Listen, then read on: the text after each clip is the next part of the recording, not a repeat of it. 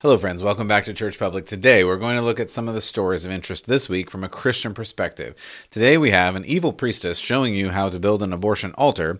Then, we move to the newest job description post Roe, lovingly named abortion doula. No, not the doula that comes to help you deliver your tiny, beautiful baby, but this doula apparently does the opposite. Then we talk for a bit about the FBI raid on Trump's Mar a Lago estate and what that means for him, for you, for me, for us. Finally, we look at the ever expanding IRS and why that is most certainly a bad idea. Welcome to Church Public. I'm Matt Odegaard.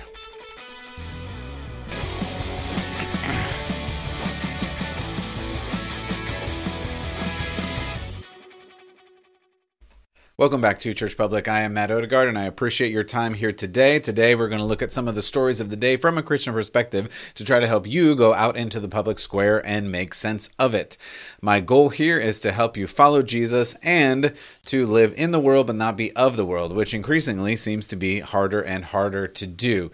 So, if this helps you at all, you can like and subscribe, and you can hit the notification bell depending on which platform you're on. You can get it on Apple and Spotify and YouTube all the places. And if you missed any of the previous episodes, you can go to churchpublic.com. And if you are just listening on audio, you can watch the video at churchpublic.com slash podcasts. So hope you check all of that out. Thank you so much. If this is helpful and you want to send it to a friend, feel free to do that as well. I appreciate it. All right, let's get to some stories. So, we've got some crazy stories today. This one comes from a uh, social media person named Drew Hernandez. This was a tweet that I saw with an accompanying video. And the tweet reads Death Cult A woman teaches how to build an altar for post abortion, which includes a container for the remains of the baby after being aborted and the abortion pills on the altar. She ends the DIY video by kneeling before the altar, altar, excuse me, not satire. Uh, there was a video on YouTube. It has since been removed from YouTube because I don't know because it's terrible. But anyway, that's my hope. I'm not sure that's really what happened. Um, I was going to play you part of the video, but I decided that I'm not going to play you part of the video. The video, uh, if you are just listening, the video includes this lady who explains why you need to build an altar for your abortion. I mean, people, if you haven't already realized that this is a cult. It is a religion. It operates like a religion. This person literally makes it her religion, where she, I don't know if you can see, if you're just listening, I'll explain to you that on this altar is a, it looks like a picture of Mary. She definitely, through the video, which I watched part of and now it's gone, but um, you can see this screen grab here that I was able to get before it was gone. There is a tarot card, so great, witchcraft, yay. Uh, the what she's holding in her hand in this particular picture is the pills that induce death in the baby, and she is uh, apparently cleansing them with sage because that's a thing that's real. And uh, the uh, I mean, I have to say this: the glass that's in front of her, the glass bowl thingy, she describes as what you would use to put the remains she almost says baby. It's very interesting. I was going to play with that part of the clip, but she almost says the remains of the baby, but then she thinks better of it, I think, as she's filtering in real time. And she says something like the, the, I don't even remember what she says, like, parts of the fetus or some weird euphemism because she realizes if she says parts of the baby, which it really is, that would be very gross, which it really is because this whole thing is gross and literally child sacrifice people. Can we just stop doing this? I wish we could, but we got to keep going. And the next thing that we got to talk about, of course, is the abortion doula. And so, uh, I mean, good grief, people! But this is this is where we are. So, abortion doula. Um, if if you don't know what a doula is, and I only know because I I spend a lot of time in California, and in California things are a little bit different. And so, a doula is a person who comes to your house to help you as the uh, pregnant mom deliver the baby. Um, and it's a nice thing. I mean, sure, great. I mean, some people deliver babies at hospitals. Some people want to deliver the baby at home. I have no problem with that. That doesn't that doesn't bother me at all. And a doula is a person who goes and helps you deliver the baby at home. However, in the crazy upside down world that we're living in, the now we have an abortion doula, and the abortion doula doesn't help you deliver the baby. It this person helps you apparently remove the baby. Um, so uh, from the Blaze TV is where this clip comes, and from the Steve Deace show. And this is Steve's daughter, I believe, Anna Deace, who visited this training to be an abortion doula because apparently all you need to go to is like a one hour session, and all of a sudden you're a qualified abortion doula in order to kill people's babies, I guess. Anyway, um, so I'm just going to play for you this little clip from that show to explain a little bit more about this, and then we'll talk about it some more. Abortion doula training, which I'll define later on, was held on Saturday, July 9th, online from 12 to 4 by the Iowa Jane Collective. The Jane Collective was started back in the day when abortions were illegal, but when you quote unquote called Jane, they would come to your house performing an illegal abortion on you for free. Now they hold abortion doula training right inside the comfort of your own home. According to the Iowa Jane Collective, an abortion doula is defined as a person who provides compassionate and non judgmental support through an abortion experience. Well, lucky for you, this Saturday I had nothing to do, so I took that training so you didn't have to. The host of this event is Frida, whose pronouns are they, them, and lucky for you, she is not certified, but you don't have to be to become an abortion doula. When we talk about abortion, we're talking about the deliberate termination of a pregnancy. Pregnancy tissue can refer to a zygote, an embryo, a fetus, a placenta, an umbilical cord, or any other type of tissue um, that grows in the uterus during pregnancy. Um, a fetus, the medical definition is like the tissue of a pregnancy that um, grows past eight weeks gestational age. Um, before that, it is considered an embryo um, a baby or child using that sort of language um, contains connotations of personhood. Um, so when I talk about abortion, I um, talk about pregnancy tissue. Um, it's not wrong for somebody to use the words baby or child when they're talking about a pregnancy, um, but like you don't necessarily want to be using language that your client might be uncomfortable with. Always important to like mirror your client's language. I mean, that's what we're talking about, right? What we're talking about is that they can't say baby because that connotes personhood, and that would be bad because we know that this really is a baby. And to say that it really is a baby obviously is a problem because it's baby, uh, you know, and like we get. We just they go around and round in this, and um, there's a bunch of other things that were written on here. Let's see. Um, they talk about abortion as the deliberate termination of a pregnancy. Sure, but it's more than that. I mean, yes, it is. Uh, pregnancy tissue is the euphemism that's added here. Um, I had a screen grab of this, but it's not showing up right now. Anyway, I'll just read through this for you. Um, and they talk about pregnancy tissue because, again, you can't talk about a baby. And she said, don't reference baby or child because that connotes personhood. And what would that do to a mother to be? Attach them emotionally to the baby, which they're supposed to do. I mean, come on, people! Like this is this is not good. This is just not good. Uh, again, I, I mean, I can, there's so many verses that are flipping through my mind right now, and I, I, feel like I just I read verses to you all the time. I don't I don't want to bore you with them, but it, it does stand to point out that you know God knew you before you were born. He gave you life. He gave you breath. Uh, Jesus as a in utero baby, baby in Mary's stomach, leapt in the womb when he met his cousin. Uh, I mean, like, God created every baby in his image, and they are special uh, to him. They should be special to us because we recognize the the in God's image humanity of every human, whether born or not, whether capacitated or not.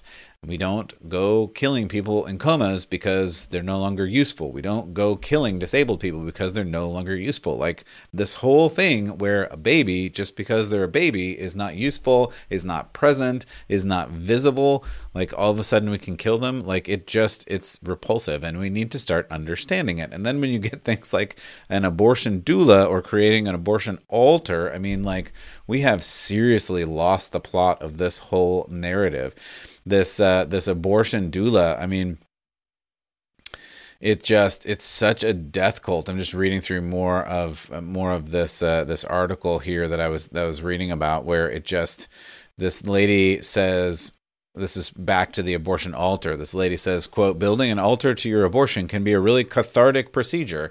It can be a cathartic process because it creates a space for your sacred container where you can return to whatever you want to meditate whenever you want to think deeply or contemplate any aspect of your abortion.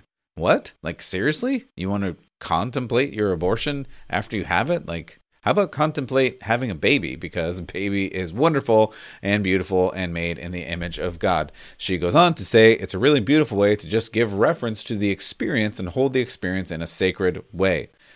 Ritual, altar, sacred, these are religious terms because this is a religion to this group of people who is celebrating their abortion uh, ritualizing the abortion. She says that there is uh, candles, crystals, tarot cards, an image of the Virgin Mary, a fan, and incense to clean the space.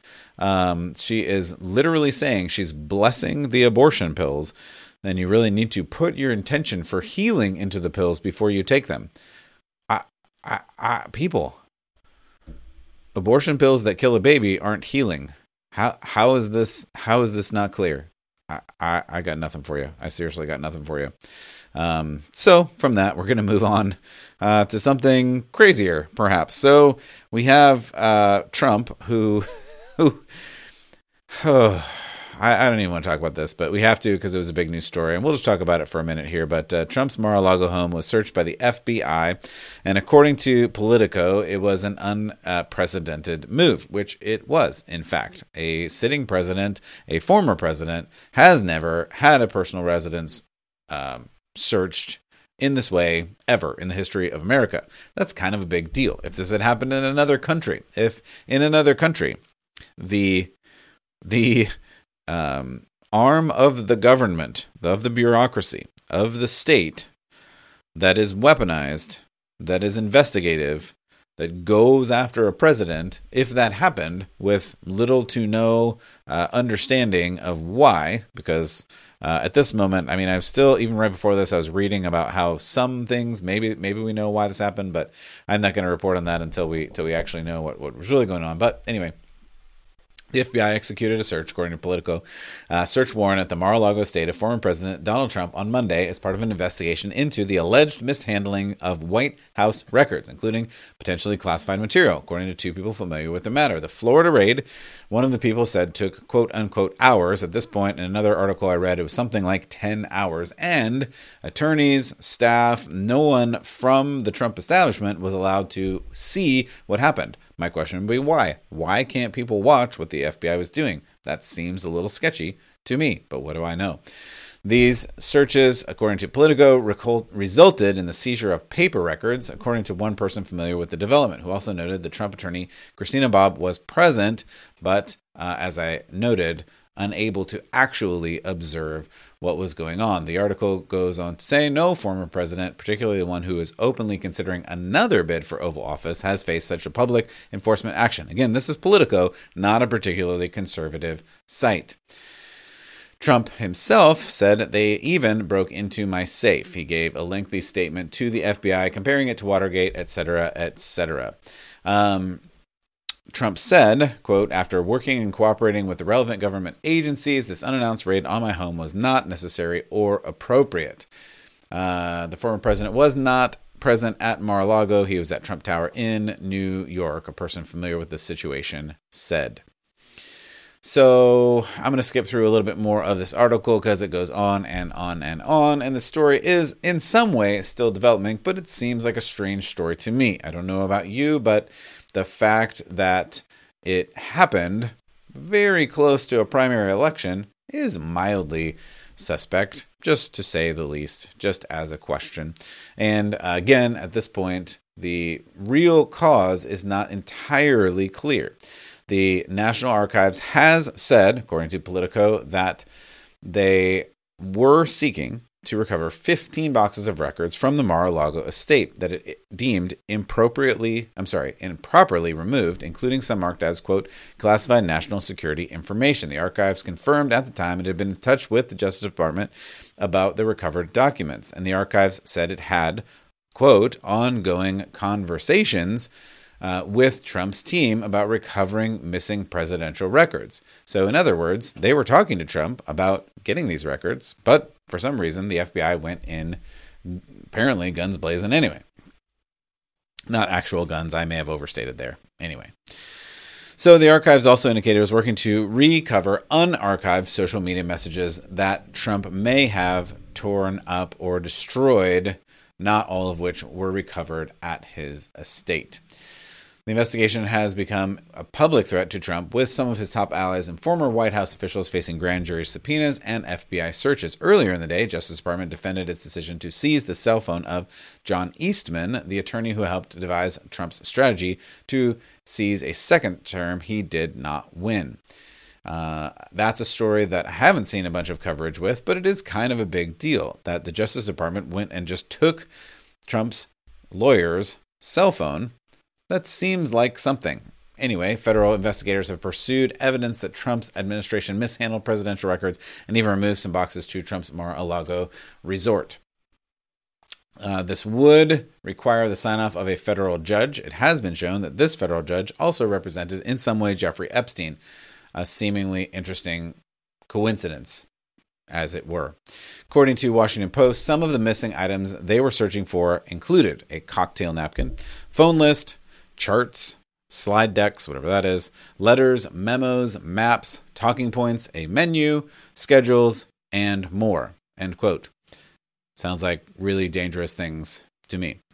According to one source speaking on condition of anonymity to discuss the ongoing investigation, this anonymous source said the inventory of items believed to be missing were a cocktail napkin, dinner menu for his birthday, and other things. Perhaps we should go back to this quote from Lord Acton. Lord Acton said, Power corrupts, and absolute power corrupts absolutely. I would add, as the government moves towards amassing more and more and more power, the pull of the human condition, this is the Christian advance. The pull of the human condition, the sin of our flesh will grow stronger and stronger. That's just the natural state of things. And we see that again and again and again throughout history. This is the Christian view of humanity. Power and morality and things that we are seeing in real time affect and show the effects of our sin nature. Power corrupts, and absolute power corrupts absolutely. And speaking of growing power, the IRS has also been in the news they are set to add around 87,000 new employees. The IRS is uh, adding employees to its lineup, but it has interesting job descriptions for these new employees. Here is from the IRS website some of the things that they're adding on to in their new employees. Major duties, it says, adhere to the highest standards of conduct, especially in maintaining honesty and integrity. I like that. That sounds great. Then, work a minimum of 50 hours per week, which may include irregular hours, 24 7, including holidays and weekends. I mean, as an employee, inconvenient, but who cares, really? Maintain a level of fitness necessary to effectively respond to life threatening situations on the job.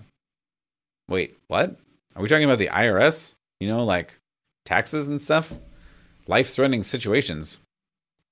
Okay, let's keep going on. And you can go and look this up, IRS website. Here's another one carry a firearm and be willing to use deadly force if necessary.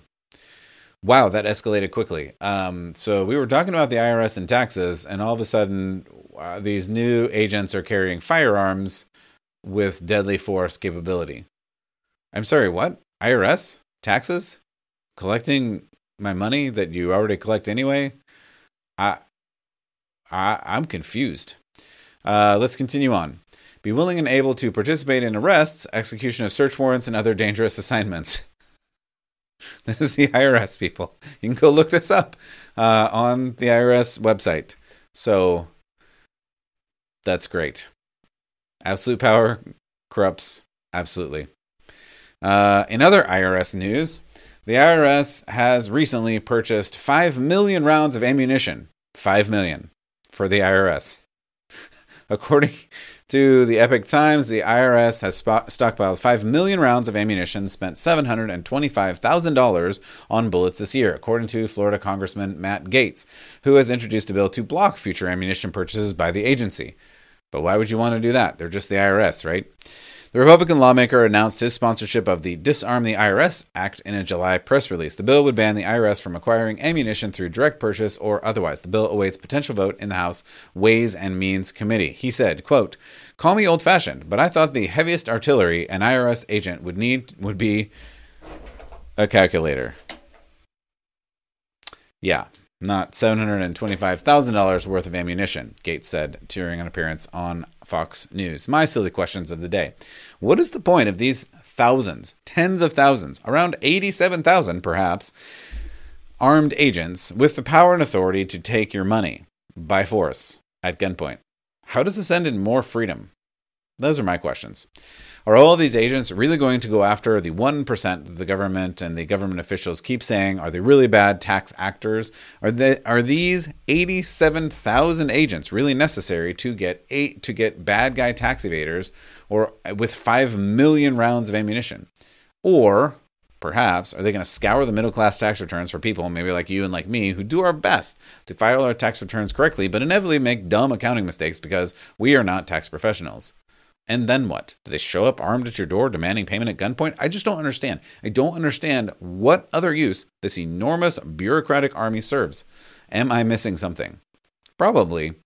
But at any rate, these are the questions that I have. These are the stories that I have. So we have to look at this from a Christian perspective. And Lord Acton quote is a good one to remember that the human condition is the human condition. It has always been the human condition. The human condition is fallen from the garden till now. We have this sin nature, and this sin nature says, we really are going to make decisions based on ourselves, based on our selfishness, based on what we want, based on something else, based on how we are perceived in the world and and sometimes we want more power and we want more authority. And if we're not given that maybe we'll just take it by force because why wouldn't we?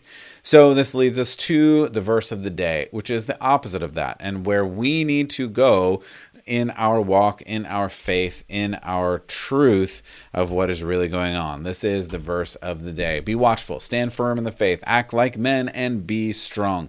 1 Corinthians 16 13. This is a great verse for you. This is a great verse for me. This is a great verse for us. We really need to focus in on this verse, what it means for you. And specifically, I'll talk to the dads, the men, for a second. This verse is for you. Be watchful, stand firm in the faith, act like men, be strong. This is important for you. It's important for you to stand up. It's important for you to lead well. It's important for you to be a man in your house. It's important for you to be a husband. It's important for you to be a father. Lean into that. God has placed you where He wants you to be, and He wants you to live like this. This is how you can do it. This is how you can live it. If you have questions about it, there's this great book that you can get pretty much anywhere, at any store, online, anywhere. You can get it in an application over and over and over again. And I hope that you do. I hope that you do because I think it's really important that you follow after Jesus with your heart and soul and mind and strength. And as Paul says, then stand up, be courageous, be strong. Do this, and you will have an abundant life. It might not be full of all of your dreams coming true, but you will be better off for it and have an eternity that really makes a difference and is with God instead of without Him. I think that is an important thing to do. But you have a job to do on this earth, in this life. And I hope, for one, that you do it and you lean into that. Don't be passive. Don't sit around. Don't waste time.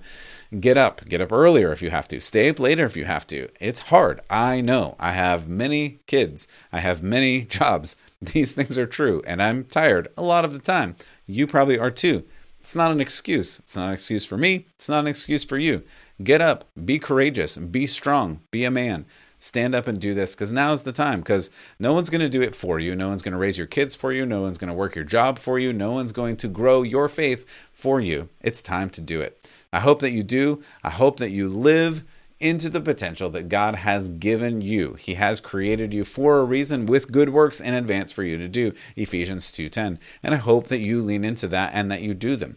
Don't shy away from that. Yes, it's going to be hard. Yes, you might experience persecution from pretty much everywhere, but you still do it. Do the right thing because it's the right thing, even when no one is looking. I know that's hard, but it is really important for you to do. So, God bless you in your journey. I'll be praying for you. And if this is helpful, pass it on to somebody else. As always, God bless and keep the faith. For Church Public, see you next time.